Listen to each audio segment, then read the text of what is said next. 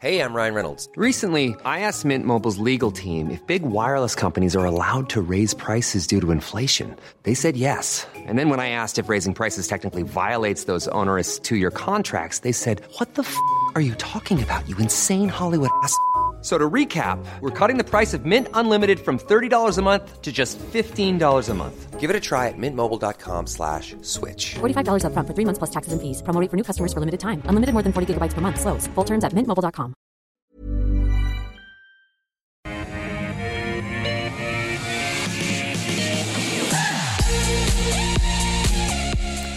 Hello everybody, welcome back to Ozbiz as we kick off the afternoon with The Call, uh, sixty minutes, where we take a look at ten stocks uh, that you've asked us to uh, take a look at. I put it to an expert panel for their adjudication.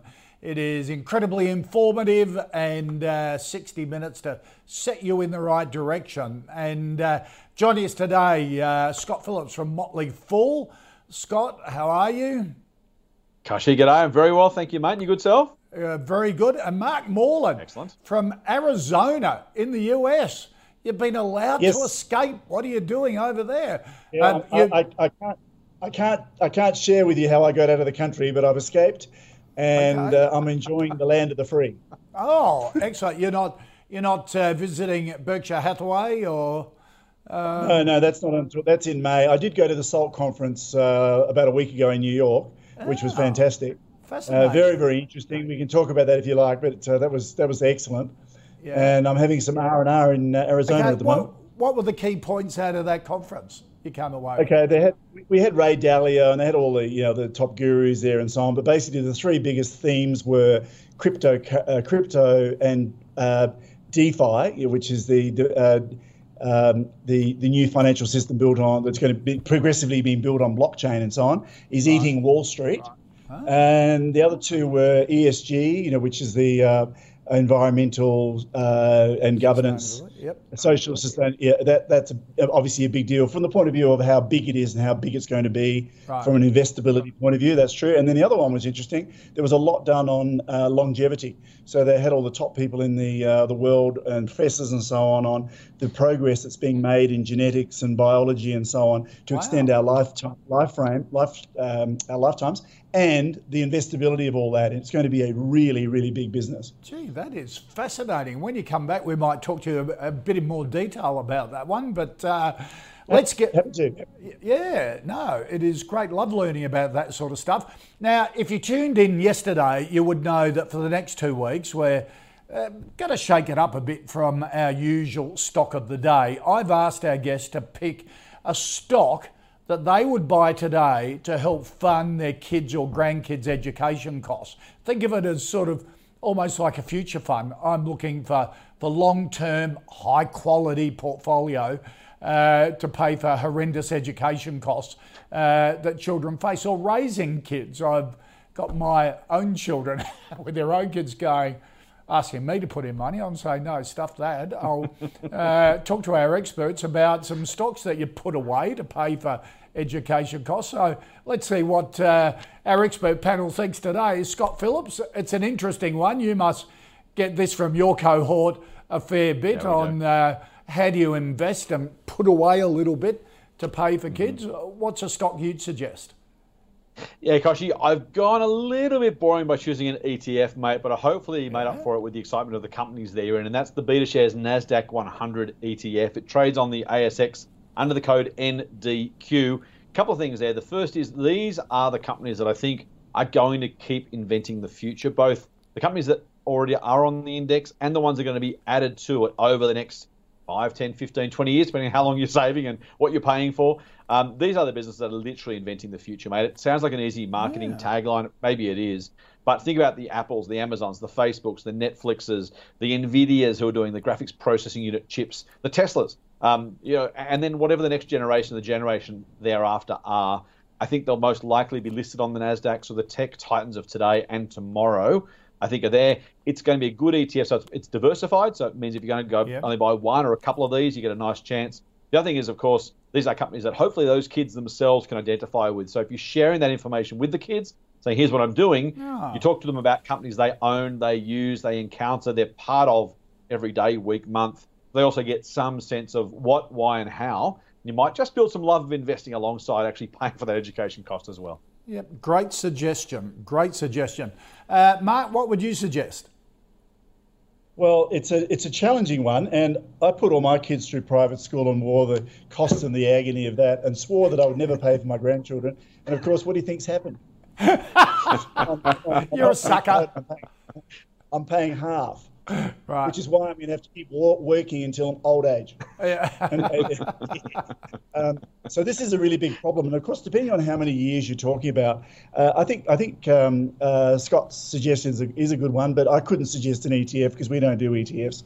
So um, I thought, well, out of the out of our uh, wealth winners, which is the best, least, or the lowest risk, highest return company over the long term? And I've chosen Technology One, T N E. Oh yeah. Um, and it, it, it's a company I've spoken about lots of times. And I had I went back and had a look at it. I first invested in this company ten years ago, and my my average compound return is ninety-four percent a year. Yeah, you know, for over, wow. over the last it's over the last just over over ten just over ten years, nearly eleven years. So now at the moment it's it's not cheap right at the moment though. It's eleven dollars eighty-nine. So I didn't I didn't work on the basis if you'd buy it today. I would say right. This is a perfect company because because it's got fabulous moats, founder C E O, very very strong business model that I can't see being disrupted uh, over the period. Um, but I wouldn't pay more than about eight dollars fifty for it. It's currently right. eleven dollars eighty-nine. But that, by the way, if you look at the history of it, I would say you know, you, you will get an opportunity to buy it at that kind of price within probably six months or twelve months, because right. you know, that's the fluctuation. It's right at the top of its range at the moment. Yeah. So obviously the better you buy these companies, the better you do comp from a compound return point of view. But that's a company you could also add to over time. And it doesn't meet the uh, the uh, the diversification argument, but uh, it's super, super, super low risk. I think it's one of the lowest risk companies on the A S X. Mm. And I think you if you buy okay. it at eight fifty, you would get about twenty percent per year return. And twenty percent for, for viewers, if you get twenty percent average total return, that's six times your capital. So if you put ten thousand in, you have sixty thousand. You put a million in and you have six million in ten years. That just puts it in, yeah. in context. So it's a really good uh, suggestion. We'll yeah. and, a, and a good stock to put on your list for a, a pullback in the market if you're one of those people yes. a bit like me that get a bit scared about September and October, um, that if there's a crash, you put it on your list to uh, to get into at a much cheaper price. Let's get into the stocks that uh, our viewers have, want us to take a look at. Now, Joseph, um, Scott wants a view on Pacific Current Group. Uh, Joseph mm. says, I've invested since it was called the Treasury Group. Uh, analysts have difficulty valuing its earnings, and it's always, in my opinion, been undervalued, but is it starting to move now? I'm retired. I said growth in dividends. What are your thoughts? Now, I'm, this hasn't come up on the call uh, when I've been doing it, but it invests in boutique fund managers, and its share price has had a bit of a run up recently because it invests in a group called uh, G Q G Partners, which is looking to, uh, to maybe list in the future. Um, what do you think of Pacific Current Group, Scott? Yeah, Koshi, it's a really interesting business model because these guys are, you know, owners of other fund managers or investors in other yeah. fund managers. Normally, a large minority stake, sometimes a small majority stake, but they want to have, uh, you know, a skin in the game. Support those other fund managers. It kind of, you know, it's it's a bit of a beauty contest. You find some fund managers you think are pretty good. You bring them under your wing. You put in some money. Hopefully, you get some of the benefit there. So it's kind of, it's almost not miles away from a franchise model. Quite honestly, it's not exactly yeah. that, of course, but similar kind of thought. The challenge, I think, unfortunately, is that while it kind of looks like it might be beginning to move, earnings have been all over the place over the past five or six years. I like fund managers as, as a sector. They should be a, they should be businesses as a group that do really well as markets both go higher and more and more money is put into those markets, and they're probably obviously related, but more super money going in, more personal investments going in, markets tracking higher as they tend to do. Fund managers should be leveraged bets on exactly that phenomenon, so they should be really good investments. The challenge, of course, is that not every fund manager is, and the results can be really lumpy. So Pacific Current's earnings have been, unfortunately, exactly like that, really lumpy over the past five or six years. And it's not yet really clear to me whether there's a sustainable change in that story. So if you look at a single period of time, and as you say, that potential I P O could catalyze some value for shareholders, which would be great. But again, that's probably already reflected now in the share price. And so if it's already factored in, there's no upside left necessarily, maybe a bit of risk-adjusted upside, um, those people who don't necessarily want to bank the whole lot. So maybe if it happens, there's something there. But it's a really tough one. So I like fund managers. I think it's worth investing in the space, generally speaking. But I'd like to either see more sustainable, solid, continuous earnings, preferably up and to the right, or a reason to believe that that is going to either start or continue to happen. I don't see that with Pacific Current, unfortunately. Okay. All right. Uh, Scott? Um, Mark, I oh. mean, sorry. Yeah. Um, yes, I agree with what Scott said. I, I actually like the business model. Um, I think this fractional ownership of funds, well, I, I suppose the reason I like it is I've been, I invested in Pinnacle, which is P and I, yeah. and that has been a, a spectacular wealth winner. Now, that's the same business model that these guys have got. Ah. So they own even they they own a similar number of funds, although they do own some bigger funds. Like they the most re, one of the recent ones is they invested in uh, Coolabah, you know, Joy's company, right. um, and uh, that's I think that's now got about two billion under management. So that's not a, that's not a small fund. Having said that, these guys have not delivered. So if you look at their return on equity, it's five point eight, which is very mediocre. And over the last five years, if I look at the um, the even even looking at the share price, which we don't focus on share price, but if you bought it in two thousand fifteen. It was thirteen dollars ninety-nine, and now it's currently seven dollars forty, so you're down about forty percent. And if you look at their earnings, they've been flat and all over the shop, as Scott said, during a time that has been spectacularly good for fund managers. So, yeah. so if they can't make money when they've had a massive tailwind, which we really have had, um, when are they going to make money? So right. there's no way I would consider investing in this based on the fact that one of their funds might list, or like or yawn, right. you know, like yeah. maybe it will, maybe it won't. Uh, there's nothing here to give me any any confidence that you would consider putting money into it. Okay, so so if you wanted like for like, in your view, Pinnacle is a better oh, uh, chalk chalk right. and cheese. Right. Okay. All right. Uh, Ro- Robin wants a view, Mark, on Coles. Um, Robin says, "I've retired, so I'm looking at it for dividends and being a defensive stock." So first of all, what do you think of Coles, and does it fulfill Robin's criteria? Uh, to a degree, um, it is definitely a defensive stock. It's not going to go broke, and you know we all have to eat, so um, that's fine. If you look at their, they've only been listed for since two thousand eighteen. It don't, we don't have, we don't have enough data from the from conscious investors' point of view to really be able to, to uh, predict what's going on. However, their earnings dropped. Um, uh, we got an eleven percent decline from uh, two thousand nineteen. It's been pretty, it was pretty flat to low, so there's no earnings growth. That's not surprising, by the way, uh, for a company like this. And if Coles, if Coles can be just stable with the current earnings, um, then you can still get a decent return on it. But it's actually got um, uh, their their P E ratio at the moment is twenty-two on fairly flat earnings, so it's pretty expensive. And the dividend it's paying, because the question was about uh, dividend, is twenty-eight cents fully franked. Uh, and that's about three point six one percent, according to my calculator, which is not spectacular. I mean, it's it's not the worst dividend around. Um, I'll be interested to see what Scott thinks, but I couldn't give you a prediction on it other than it's not going anywhere. Um, I just think the uh, the current P E seems to be very exy. Okay. Scott? I agree with Mark. I think it's a tough one. When people say defensive, I think you need to be really clear, and I'm glad Mark talked about defensive businesses rather than defensive stocks, because we've seen on that share price chart, even, I mean, look at Woolies, you know, it went from, from sort of twenty to forty, back to twenty and back to forty, um, you know, over a multiple number of years. Now, if a supermarket retailer can halve and double, um, that's just a reminder to everybody that even the most defensive of businesses, kind of its share price really whipsaw around based on the mood of the market. I think that's what we saw there. Coles hasn't gone quite, uh, hasn't been quite as volatile, but even there you see that graph showing really significant moves. Now, of course, it was COVID related, but a reminder, if you're buying shares because you don't want to see the share price fall, that can happen mm-hmm. even if the business itself is defensive. So just keep that in mind. Don't buy, none of this, we say defensive, we don't mean share price won't move or won't fall. We're saying the business itself is solid and sustainable, and I think it is. So Coles, defensive business, fantastic. Um, I wouldn't buy it at the current price to beat the market. So as as Mark says, P E of twenty-two plus on my numbers, um, for a business that might grow in regular non-COVID times, maybe three to six percent a year on the, over the long term, that's a very, very high price to pay, and that doesn't make a whole lot of sense to me. Now, maybe the market always overpays for Coles, and that's fine. Um, but if you're looking for, for some sort of probabilistic outcome, there's a very good chance it underperforms the market from here. That said, the question wasn't about total return. So I wouldn't buy it for total return. Would I buy it for income? Yeah, absolutely. As part of a diversified portfolio of income-producing shares, most people have, you know, particularly in income, three or four of the big four banks make up fifty, sixty, sixty-five percent of their portfolios.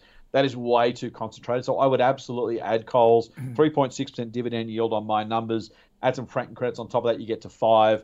That's a really, really good place to park some of your cash. Now, hard to say that when I expect the share price to not outperform. So you're going to pay for some of that with lower returns. But if you're in retirement, hopefully you're, you're going to live on the dividends and not even worry so much about the capital value. If that's the case, yeah. then five percent grossed up is a really good starting point. Okay, but can you get better? Like yesterday, we had Gaurav Mathan on and the Centuria Industrial REIT came up. And they said, mm. for income investors, that's a that's a really good one. Uh, I think last week, the week before, A P A was seen as a good mm-hmm. uh, income producer. So, you know, can can you do better in terms of income yield stocks? You can, but you should also be really diversified. So right, um, yeah. just, just you, you absolutely can find better. I don't know as much about Centuria. I do like A P A a lot as an income stock. Yeah. Now, it's not fully franked, by the way. So, again, keep that in right. mind because if the franking yes. credits are added, you need to gross those up. But, yeah, A P A is great. Coles is fantastic for income. I wouldn't mind having, say, a Macquarie in an income yeah. uh, portfolio, for example. Plenty of others besides. Maybe we should do a, a call on portfolio stocks yeah. or income stocks at some point. Yeah. Uh, but it's... Yeah, look, and that's one where, you know, it, you, the, other thing, the other thing you do, by the way, is beat the market and then sell a small amount of your portfolio every year to fund your, your expenses. So there's different ways of generating income from right. a portfolio. But if you're looking for an income stream from fully franked or partially franked dividends, yeah, Coles is great, A P A is great, Centuria probably great. Those guys are smart guys, so I'm sure it's a, it's a good idea as well. Uh, Macquarie, there's heaps you'd throw in. Right. Adairs, the, the, the homewares retailer, is a really good income company right now. So, yeah. yeah, just be diversified. Try to let any of them be more than five or six percent of your portfolio, at least not for extended periods of time, because you are looking for income, and if one of those falls, it may dent yeah. your, your living standards. Yeah, uh, yeah. But, yeah, diversify and, and grab something okay. across the range. Don't just grab the banks. Really good point. Yeah, actually, Koshy, just on yeah. that too, it's interesting. I mean, our, our miners have become uh, are now considered as dividend yeah. stock. Fortescue. So, actually, yeah. I think, I think, look at Fortescue. What's Fortescue paying? It's oh, got, no. You know, off the top of your head. With their with their so, special dividend and everything. Yeah, yep. yeah, no, it's yeah. a so, point. I mean, even even you could consider the miners now because they're now that they have this new discipline of not blowing money on massive acquisitions yeah, yeah. and returning it to shareholders, they've changed their whole makeup. yeah. Would you call a miner a defensive stock? Anyhow, that's a question for another day. Which we... That would be an interesting discussion, actually. yeah. We might do that. That's a good suggestion. We might focus on uh, an income portfolio as a bit of a special here on the call in the next week or two. Um, now, um, Mark, Colin wants a view on uh, on Virtus Health, the uh, private hospital, day hospital. Uh, uh, they run fertility clinics, specialised diagnostics. Um, recently uh, bought three-day hospitals from Helios and... Uh, Um, uh, um, as well with um, uh, an issue worth thirty-five million dollars. What do you think of Virtus? Um, it's not one we've ever looked at. You know, as you said, they're in the fertility area. They, they've been around for quite a while. So yeah. we, we've got uh, eight years, I think, uh, history on them. Their growth rate is average negative minus three point five over the last six years. And that's largely because they had a fairly big drop in two twenty, which let's say that's uh, because of Corona and uh, probably not being able to do uh, the, the lack of surgeries and so on would have hurt them, I would think. Um, so, but, but, but their earnings have been flat. And the trouble that, that the problem with flat earnings is just not very exciting, you know, from the point of view of wanting to pay a high P E. And the P E at the moment's not that high; it's a fourteen point one, which is in the middle of the black for us. Yep. And we, but even with that, because the earnings are so flat and slightly negative, we're showing it returning about negative two percent a year on on uh, Conscious Investor on our calculations. So for me to get a ten percent return on it, I wouldn't want to pay more than uh, three dollars sixty-three, okay. which is a fair way away from where it is at five eighty-eight. Yep. At the Scott. moment. So it's, it's not a bad company. I'm not saying it's bad. It's just, yep. um, yeah. you know, it's just not very exciting. Scott? yeah, it's not very exciting. I'm not going to say it's a buy. It's probably a hold for me. Uh, the reproductive business, I think, is going to be a long-term tailwind business. We're seeing more and more people take up more and more fertility services across the board. If you think about um, people having kids later, making different life choices. And again, the, the technology is getting so much better now. The number of additional services they're offering, the ability to, to treat a whole lot of different um, uh, reproductive concerns or challenges, is continuing to increase. So I think it's a really nice tailwind business. I think it's going to grow moderately well for many, many years to come as we as we find new and better ways of of dealing with reproductive challenges. The opportunity too is also in Singapore and in Ireland, where they have small but growing businesses. And it's interesting too that even though this is the biggest I V F provider in the country, the absolute number of I V F services is still relatively small. And so you can actually track those using the Medicare provider numbers, and they're pretty volatile year on year. Partly that's economic, partly that's just because we're dealing with such low numbers. Just general, you know, statistical variability is enough to see this jump all over the place. As Mark said, twenty twenty was tough because of COVID. A whole lot of um, non-essential services, of course, in private hospitals and public hospitals were cancelled uh, because, of course, we wanted to, to maintain uh, or reduce the possibility of cross-infection and maintain available staff should the worst come to the worst. So that absolutely hurt their numbers. I do expect over time that's a growth story, though. The Virtus uh, brands, I V F Australia, the major one, is really well known and particularly popular. I think that'll grow moderately well. I think Singapore and Ireland give you a really nice bit of just a kick up in, in growth potential. Now, there's also the chance they flame out, so bear that in mind. At fourteen or fifteen times earnings, though, not particularly expensive. So I'm mm. right on the fence on this one. You could probably push me either way. For now, for me, it's a hold. Any cheaper, I think it's worth buying. Much more expensive, mm. you want to see whether Singapore and Ireland are starting to work out, because you want to know there is some chance or, or a good chance of that growth coming to pass. So a hold for me for now. Okay. I like the business a lot. I think it's a nice defensive one. All right. Our next stock, Julie wants a view, uh, Scott, on um, an E T F. You uh, had an E T F for our education fund. Julie wants the BetaShares S and P five hundred Yield Maximizer Fund. Julie says, interested in this year E T F as I have all my money in Australian shares. I'm looking for an E T F in U S stocks that pays a nice dividend. Yeah, Koshi, I want to like this one. I really do. Um, it's it's one that is not bad for income, uh, p- people who are looking for income. So again, a bit like Coles, if you want to play this as part of a diversified portfolio, it's it's right. Having some U S exposure or some international exposure is really smart in any portfolio, particularly one that's income generated. You want to make sure you're getting income from around the world. If there is an Australian-specific recession, for example, or downturn, having something coming from the rest of the world is smart. And again, I mentioned the, the NASDAQ one hundred. Plenty of those companies are in the S and P five hundred. So I like the index itself. I think the index is going to be a long-term winner if you were to buy the S and P five hundred. If I have a watch out on this one, it's that they generate a lot of the income through tradings, options, strategies, other stuff that is just kind of, it's not just, it's not just dividends alone. You're not just harvesting, uh, you know, a, a kind of a, a weighted dividend story from that S and P five hundred. They're using the index. They're playing silly buggers with it. And look, not, not right. in a bad way. BetaShares are good people. They're doing the right things. But it's not a plain vanilla income-producing E T F. You think about if you're getting your, your five percent from a bank or your, your three point six percent from Coles, for example. You say, well, I'll get that from the U S. The U S okay. dividends average just over two percent. Um, so if you're getting any more than that, you know it's being done with some trading strategies. And that can go well or it can go badly. Again, the, the people at BetaShares doing exactly the right thing. They're doing it the best way they can. I just think most people don't realize necessarily what they're getting or what mm. the risks to your capital are, despite the best intentions of the fund manager, yep. um, to to deliver a good return. So, I, I, again, if you, I, I wouldn't, I wouldn't be against it.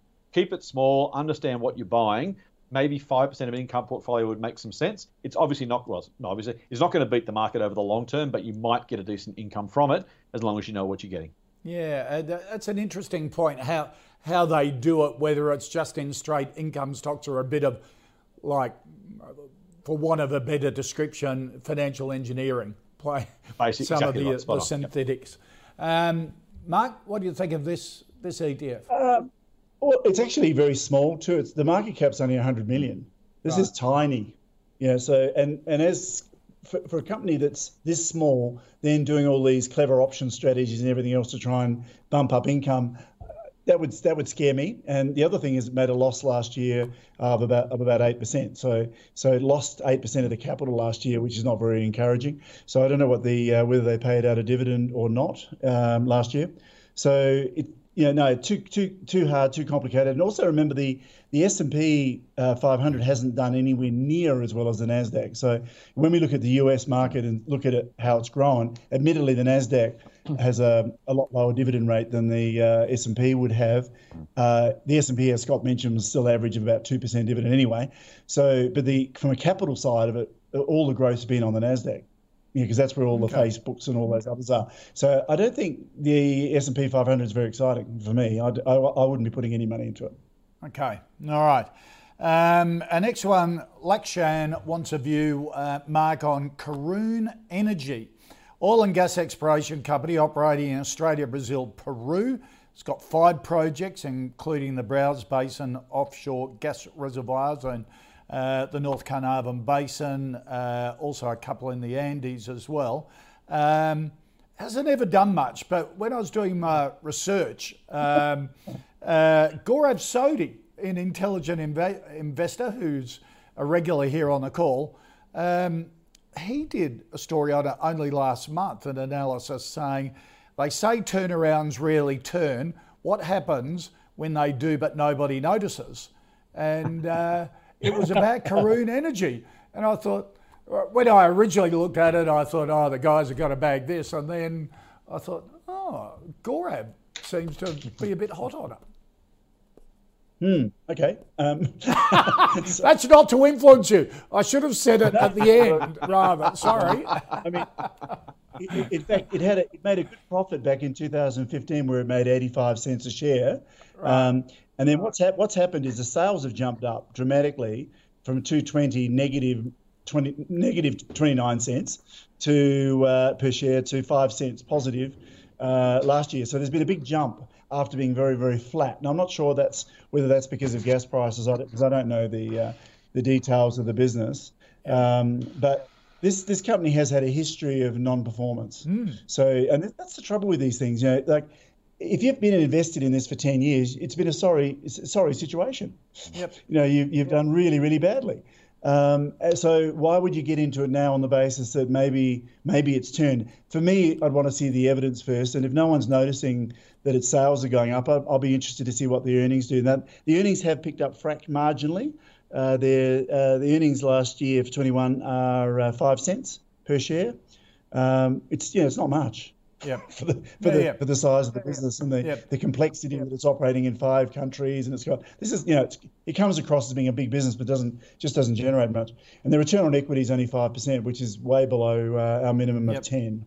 Okay, um, Scott, Gaurav does say it has a long history of paralysis, mismanagement, and this is the big one. It hasn't produced any oil and gas in nearly twenty years. There is that. But there is then that. He goes on. And so go on, intelligent investor, if you want to read Gaurav's spin uh, or analysis. Yeah, and and Gaurav's a really smart guy. He knows a lot yep. more about this stuff than I do, really honestly, mate. So, you know, sometimes we shouldn't be as analysts afraid, afraid to say, look, you know, I'm, Gaurav probably is a, better, is a better judge than I am. I, I will say for a couple of things. First thing is the oil price is the highest it's been in almost exactly three years. Yep. So assume yep. that's baked into share prices of any oil and gas explorers or uh, producers. Now, less so in the explorers, of course, because you're looking at development risk and exploration risk. Um, and to Gaurav's point, you know, sometimes the turnarounds do turn. And yep. it is when the exceptions to the rule happen that you do get the really big returns, right? Because you look at Fortescue, right? Who, who thought an iron ore miner could make a buck ten, fifteen years ago? Turns out Twiggy got two point four billion dollars of them in dividends alone, as we just mentioned. So, you know, th- th- there are the exceptions that prove the rule. I got to say, I've said many times, I'll keep saying, the time to buy commodity producers, miners or drillers is when the commodity itself is really, really lowly priced, as close to the, the cost of production as you'll find, because it can always go lower price-wise, but not for very long and not probably for an extended period of time. If you can find a business with a decent balance sheet that is a low-cost producer when the commodity price is pretty low, nine times a month, seven, eight times out of ten, maybe not nine times, seven, eight times out of ten, you'll do you'll do pretty well. That being said, if you're at a three-year high, and by the way, the oil price has gone up for five straight days as of yesterday. I don't know what happened overnight. I haven't checked it. Yeah, uh, no, but up again. It's been, yeah. You know, it, it, and look, that's great. Like, fantastic for those shareholders who've who've stuck through it. This is, if if you were buying at a cheaper oil price, this is the payday you were waiting for. It's probably not, in my view, a good probabilistic bet right. to get involved now. Karoon might be the exception, as I said, and Gaurav would know, uh, but it's not for me. Yep. Okay. Let's just recap the. Uh, The first five stocks are education fund stocks, if you like. Uh, Scott suggested uh, the BetaShares NASDAQ one hundred E T F and uh, Mark Technology One, if you can wait for it to pull back around the eight dollar mark. Uh, Pacific Current, uh, no from both Uh, Coles, I know from Mark, um, if you want part of your income portfolio, part of a diversified income portfolio, it stacks up there in, in Scott's eyes. Uh, Virtus Health, a hold from Scott, I know from Mark. The BetaShares S and P five hundred Yield Maximizer, a no from Mark, again from Scott, small amount as part of a um, income portfolio. Would look out that you want exposure to the U S, and Karoon Energy, a no uh, from both. Here on The Call, we've been tracking our own fantasy portfolio since the first of July last year. Thanks to our partner N A B Trade, any stocks that get two thumbs up from both the experts on a day's panel goes into the portfolio. Let's check to see, excuse me, how it's been going uh, for the last week. Up two point three percent for the month, up half a percent, and year to date since the financial year to date since the first of July this year, up almost five percent. Um, and also um, since its inception uh, on the first of July last year, up forty-two percent. Some of the stocks recently added: the Centuria Industrial REIT for income investors, Regis Resources, Universal Store, Boss Resources, and Atomos. Some of the stocks removed: A two Milk, New Hope, Medical Developments, and Rio Tinto. Uh, to check all the stocks in the Call's portfolio, head to ozbiz.co forward slash portfolio. All right, let's uh, get into the second half of The Call, and Kyle wants a view, Scott, on I O O F, the uh, the big um, portfolio management uh, group. They're into financial advice. Uh, they bought the ex-A N Z Wealth Management business. They're in estate planning. Uh, one of the the ro- really old uh, traditional um, financial services groups, wealth management groups, aren't they? They are, and for those who don't know, I O O F stands for the Independent Order of Odd Fellows. That's how old they were. That was a, considered a decent name once upon a time for a, for a business that's in wealth management and financial advice. It look, it's a really difficult business to analyse, I've got to say, Koshy, because of that recent purchase. The business has had, uh, I mentioned, I like fund managers generally speaking. Wealth management should be a licence to print money. And yet I O O F, a little bit like Pacific Current that we started with, has had a really checkered last ten years.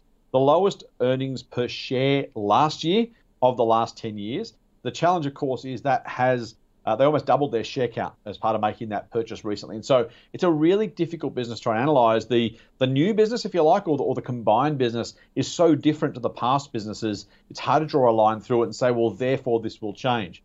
Tempting to kind of look at this and think, you know what, it's it's a it's a reborn business. Of course, it had awful trouble with some regulatory concerns, um, a whole lot of stuff in the news you can you can Google and read about. But basically, they were dragged through the mud, and deservedly so, based on some wrongdoing by some of the people at I O O F. We won't go too much more into that. But effectively, brand was tarnished. The business has had a really torrid time trying to make a buck. It's made a dollar every year for the last ten years, by the way, but the trend has been all bad. That new deal, does it do enough to change the business outlook? I'm going to sit squarely on the fence, Koshy, because of that past success. They haven't, or lack thereof, they haven't been able to demonstrate an ability to grow earnings per share um, or sales per share over that period of time. And if you can't do that, if you buy something else and you haven't got your original house in order, are you going to make a success of the new thing, or does the new thing become victim to the current business? Now, I say all that knowing that they've changed a lot of stuff, including culture and management. So I'm not going to tar them with a brush and say it can't be done, or to assume that it must necessarily go badly from here. But it's also a brave person who says they've finally turned over a new leaf. This will be a new business. This is the beginning of, yeah. of the new I O O F and, and, and a much, much greater and more prosperous future. So that's all possible. Uh, to Gora's point about turnarounds not turning, that's the risk with I O O F. Mm.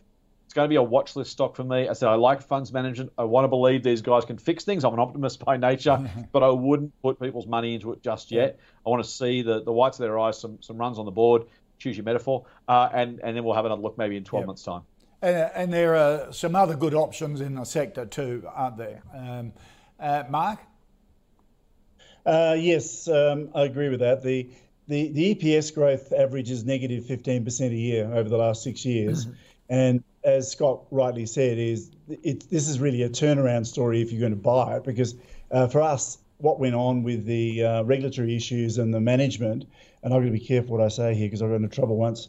As you know, yes, critical of management. But Um, we, we put a lot of uh, weight on trust in management. So if, if a company is shown to be doing the wrong thing by shareholders or lining their own pockets, I'm not saying they are, but it, you know, if we have a, if a suspicion of that, we're not interested, full stop.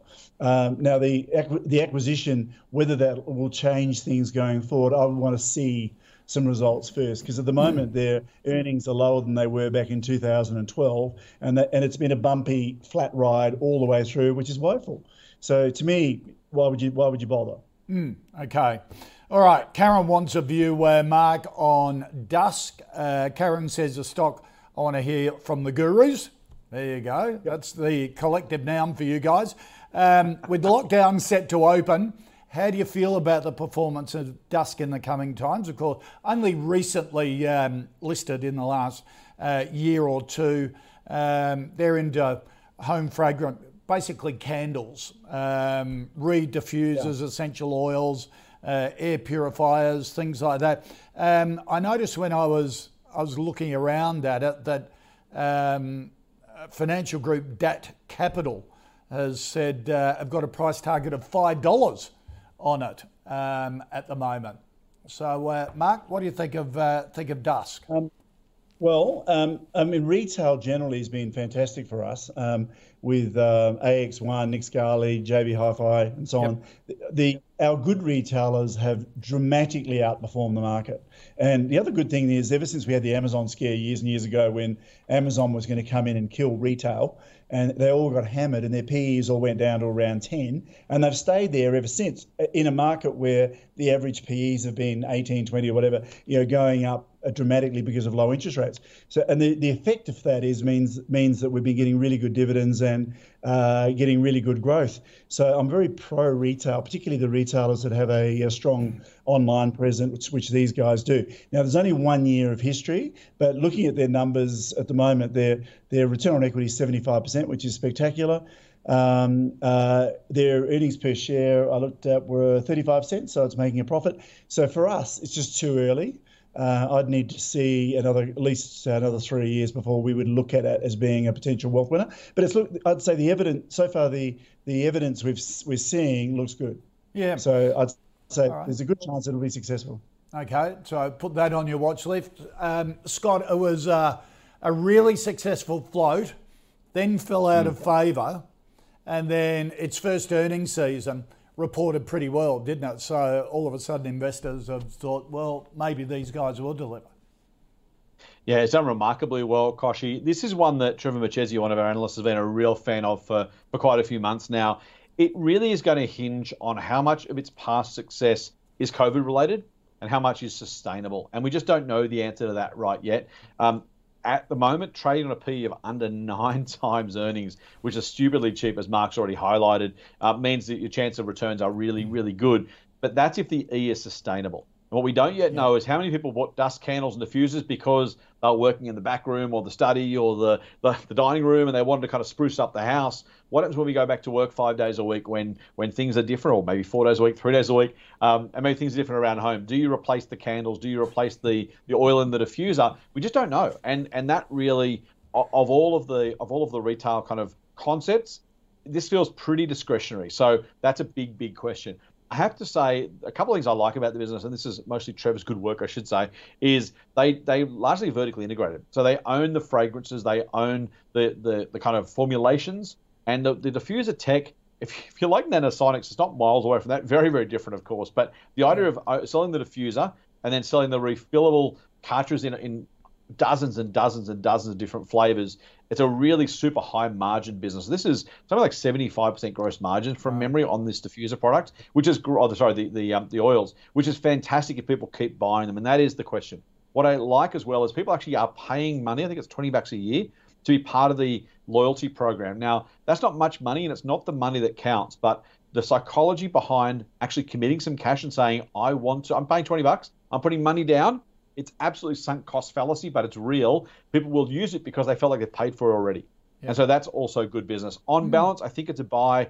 Um, it should be a small part of your portfolio. Consider it not necessarily speculative as a business, but at the current share price, if the earnings do fall and don't recover, it may be more expensive than it looks. But I think this is definitely worth adding to your portfolio. As long as you keep the sizing small and you expect it's a higher risk idea.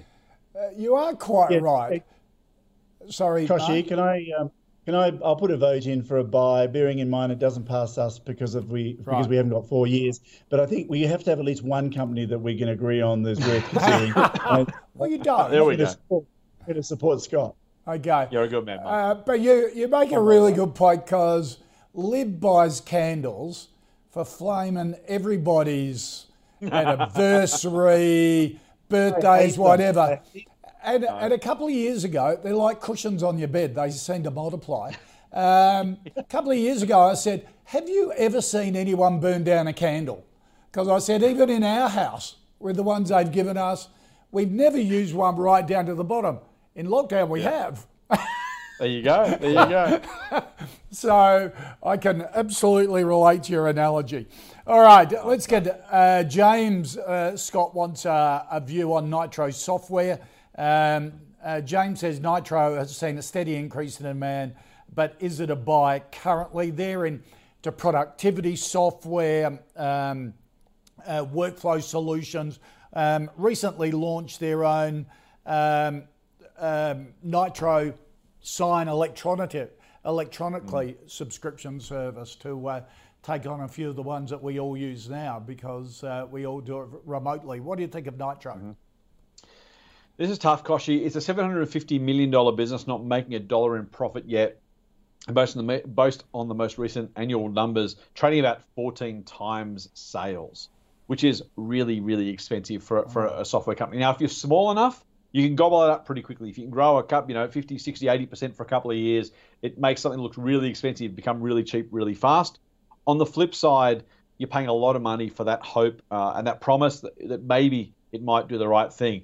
I, look, we all like to see Australian companies do well. I'd love to think yeah. that uh, Nitro could take the e-signature business off DocuSign, for example, or one of those big guys, as you mentioned. Yeah. But what are the odds, really, that, that it wins? I like the fact it's it's software as a service. I like the fact its customers are largely business customers because they tend to be stickier. And once you sign a customer, they tend to hang around for a while. So I think you know it's not a nothing business. There is something there. Its customers obviously like it. They're hanging around in large numbers. Most of the customers are hanging around every year. Um, and again, it's software as a service, right? So what, by the time you're embedded in a business, you're less likely to come out of that business because it's simply easier for them to keep paying the bill than try and yeah. find something else to replace you and integrate something else into the system. So I, I want to like it. I, I've got to say, though, not enough history. Um, it's still a line from Mark's book, sorry, mate. Uh, but I only, only got one set of uh, full-year financial results as a listed company. You're paying a lot for it, even on a sales multiple, which I'm not generally a fan of, but to, to look at a non-profitable company and say, okay, how does it at least compare to its sales? You're paying a lot across the board. It would be super speculative. Can't, not saying it can't do it. Maybe it can. Uh, but for me, just a little bit too spicy until we see either good or better sales momentum and or hopefully some profitability. Yep, fair enough. Mark? Yeah, well, I think it's in the name, Nitro Software. You know, I mean, does that mean that it's like it, it, there's a fuse going there and it's going to go boom? uh, but no, the problem I've got with it, I, I completely concur with what Scott said, but this is a business. When I looked at what they did, I read it all, and I go, well, what, what's interesting about all that? It's all ho-hum, all available now by major global players. Uh, there was nothing I read in there that sounded unique or different or interesting. So how can they possibly justify a market cap at multiple on a multiple of um, sales? Their sales are about fifty million a year, market cap of seven hundred twenty-seven million. I mean, now that, that sort of market cap and that sort of relationship to sales is for a company that has something with explosive growth that's unique. You know, like some, if you look at some of the uh, NASDAQ success stories where they grow astronomically, this has zero chance of doing that. They're, they're actually in an extremely tough business where they're competing with entrenched players. And from what I can read, there doesn't seem to be doesn't seem that they're doing anything really different or interesting. It's just like they're doing it too. Right. Yeah, yeah. Okay. Doesn't have the potential. It's a massive job, massive marketing challenge because how yeah. do you get attention? I've never heard of them. You know, so yeah. we use DocuSign and there's another one called uh, Hello. And yeah. and yeah, they're all software as service. There's nothing rat. There's nothing, yeah. this is nothing new. And you've got your PowerPoints and Adobes and all that sort of stuff. That's, that's been around forever. Yeah, yeah, exactly. All right. Um, Something completely different from uh, Nicole, Mark, the Fonterra Shareholders Fund. Um, it's a um, basically the Fonterra Dairy Cooperative in um, uh, in New Zealand, uh, which is um, it's basically a unit trust, isn't it? Where, where the farmers have a stake and investors can have a stake. Yeah, well, they're sort of offering not... You sort of get a share, uh, you get a proxy share in uh, Fonterra as part of this, and you also get a share of the management fees of somehow.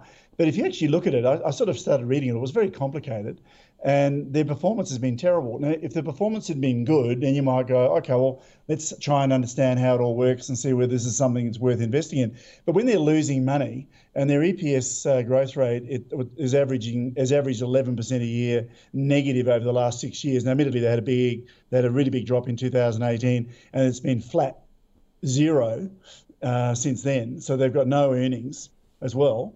And you say, why would you put the effort into trying to understand it? And mm. so I've got, uh, I did try. um, so over nine years, the share prices have been a slow, in a slow decline. So if you've yeah. been a shareholder for nine years, all you've done is had misery. Yeah. So yeah, when, and then you have a complex structure. It's like what, what, what? I, it was too much for me. Yep, Scott. I think that's pretty much right, Koshy. This this was designed to allow Fonterra to effectively raise some capital and privatise itself to allow farmers an exit without giving up control of the cooperative, uh, which is, you know, exactly as you'd imagine. They're trying to combine two things at the same time and wonder why the square peg doesn't fit easily into the round hole. Uh, it's either an investment banker's dream or a genuine solution for those farmers who did want some sort of equity outcome. So I, I kind of, you know, the, the structure is what it is, and it's, it's where it got to. It seems reasonable, at least as an alternative for those farmers. That, of course, is why it's there. Whether it's a good idea to buy or not is our question, and those yeah. are very different things. It doesn't report a profit because it's effectively just a pass-through mechanism most of the time. So it, it does report profits in some years, not in other years, but it still pays a distribution. It's a really strange one, the old camel being a horse designed by a committee. It looks and feels strange, and that makes it, as Mark said, really, really hard to analyse. It's incredibly difficult to really work out what's going on. A decent yield of five percent-ish, I think, on the current price, which is kind of what you'd expect, right? Again, it's a, it's a vehicle for those farmers who own it or who want to sell it for some sort of extra income from their share in the co-op. Uh, it, it's a tough one because it, it is an income stream in a business you don't control. And so not that individual investors do have that much sway with our votes when it comes to company decisions, but you are kind of buying a cash flow from a business you don't own, and that's fine as long as the cash flow is good, the business is good, you trust what they're going to do, you're probably okay. I I, yeah, look, like Mark, I think, you know, if you want dairy, there's better ways to play access to that. Um, I do think this is one. It probably is cheap, actually, because the farmers want out. There's a reasonably small number of potential buyers. So maybe actually you are, do end up getting it reasonably cheaply at the moment because, you're, you're you know, uh, it's a it's a buyer's market, and maybe that means the price is just cheap to buy. Of course, if that doesn't change and sellers yeah. keep coming into the Price market, then cheap. The price keeps going down rather than going back up. So, yeah, just too hard, too complex, too unnecessary. Okay. There are swings worth taking in the share market. This one is one I'd happily go past. Okay. Uh, and, and also, fi- just to, yeah, yeah, sorry, Chris, just to add to that too, it's they're not franked, the dividends. Right, so okay. That makes that five percent. No, I'd rather have Coles. Right, yep, yeah. Good point. Uh, our final stock, uh, Scott, Viv wants a view on Alumina, uh, mm. the uh, bauxite mining, alumina refining, aluminium smelting business. Uh, Uh, aluminium prices have shot up in the last couple of months, has uh, and alumina yeah. share price has uh, as well because of a, uh, a bit of a shortage in China. What do you think of alumina? Mm. Have I mentioned my view on commodities, Koshy? I think I probably have. Uh, it's going to it's going to cover alumina as well, but but almost one step removed. This is actually more similar, ironically, to the Fonterra Shareholders Fund than it is to to a miner, uh, because effectively its business is not really a business. It has two shareholdings. It owns forty percent of Alcoa in the U S and it owns fifty-five percent of the Portland aluminium smelter. And so, yeah, I mean, to some degree, it's got both those bits of businesses, but it's kind of, again, this kind of hybrid structure that really doesn't even need to exist anymore on the A S X. It does for historical reasons. The reality is it, it's a, it's a, you know, an income flow from Alcoa and a little bit of operational and, and, and financial benefit or otherwise cost from the Portland smelter. Makes it a really, really difficult business. But as you rightly said at the very top, it's a leverage play on the aluminium price. That's great when the price goes up, and you see the benefit of that over the last, you know, month or so. Um, but if you don't it for the previous, you know, ten months, you've gone nowhere but down. It, it literally is a, a leverage play. And as I've said many times, mm. mate, and I'll keep saying, uh, buying after the price of aluminium's gone up, generally not the smartest idea. Yeah. You want to buy when it's gone down. So look for the reverse of that chart, and that's what I'd be interested Okay, Mark? Yeah, I agree. it's, it's, yeah, it's, it's on a thirty-four P E, but if you look at their earnings, they were they, they had a big run up from two thousand sixteen from uh, one cent up to thirty-two cents. So everyone would have been excited about that. And then they've dropped off a bit, then collapsed down in uh, two thousand twenty back to seven cents. So it, it, it, you look at the whole history of this, going back, this it's been a pretty sorry tale, really. And the return on equity is eight point eight, um, which is yeah still pretty pretty mediocre. You know, okay. So and we like return on equity because in the long run, long run, on an equivalent P E ratio, it's giving you a basic maximum of what your return is going to be. Right. So um, we like higher return on equities. That's why we say, and Buffett says he won't invest for less than ten percent as an absolute minimum, and we like fifteen or twenty. Yep. Okay. All right, Viv, there you go. Some uh, good, clear advice on Alumina. Gents, thank you for that. Um, Mark, I will let you get back in the cave there. Are you really in a cave, or is that wallpaper behind you in Arizona? I'm, in a, I'm in a Hilton Garden Inn, which is the best hotel in this little town. Okay, but what's the wallpaper? It looks as though you're about to go down a mine shaft. It's, it's, that's uh, granite, because what Arizona has is magnificent granite bluffs. Uh, where I drove today, it's, the scenery is spectacular, absolutely wow. fabulous. Okay, half your luck. We're all jealous now, all in lockdown. Good on you.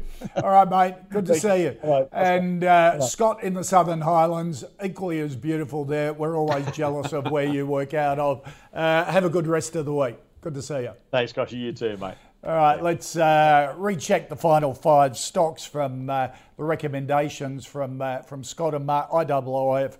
No uh, better alternatives in that investment management sector. Uh, Dusk, a yes from both Scott and Mark. Uh, Nitro Software and no. Fonterra, just too complicated, um, as is Alumina. So uh, that's our show for today. If you'd like to suggest any stocks for me to put to our expert panel, uh, put them in an email to me, the call at ozbiz dot com dot a u, or tweet us using the at Ozbiz T V handle. Uh, a reminder, you can find all the stocks in the Coles portfolio. Head to ozbiz.co forward slash portfolio. That's it for this edition of The Call. We'll catch you same time tomorrow from midday Eastern with another ten stocks, another expert panel to point you in the right direction. Look forward to your company then.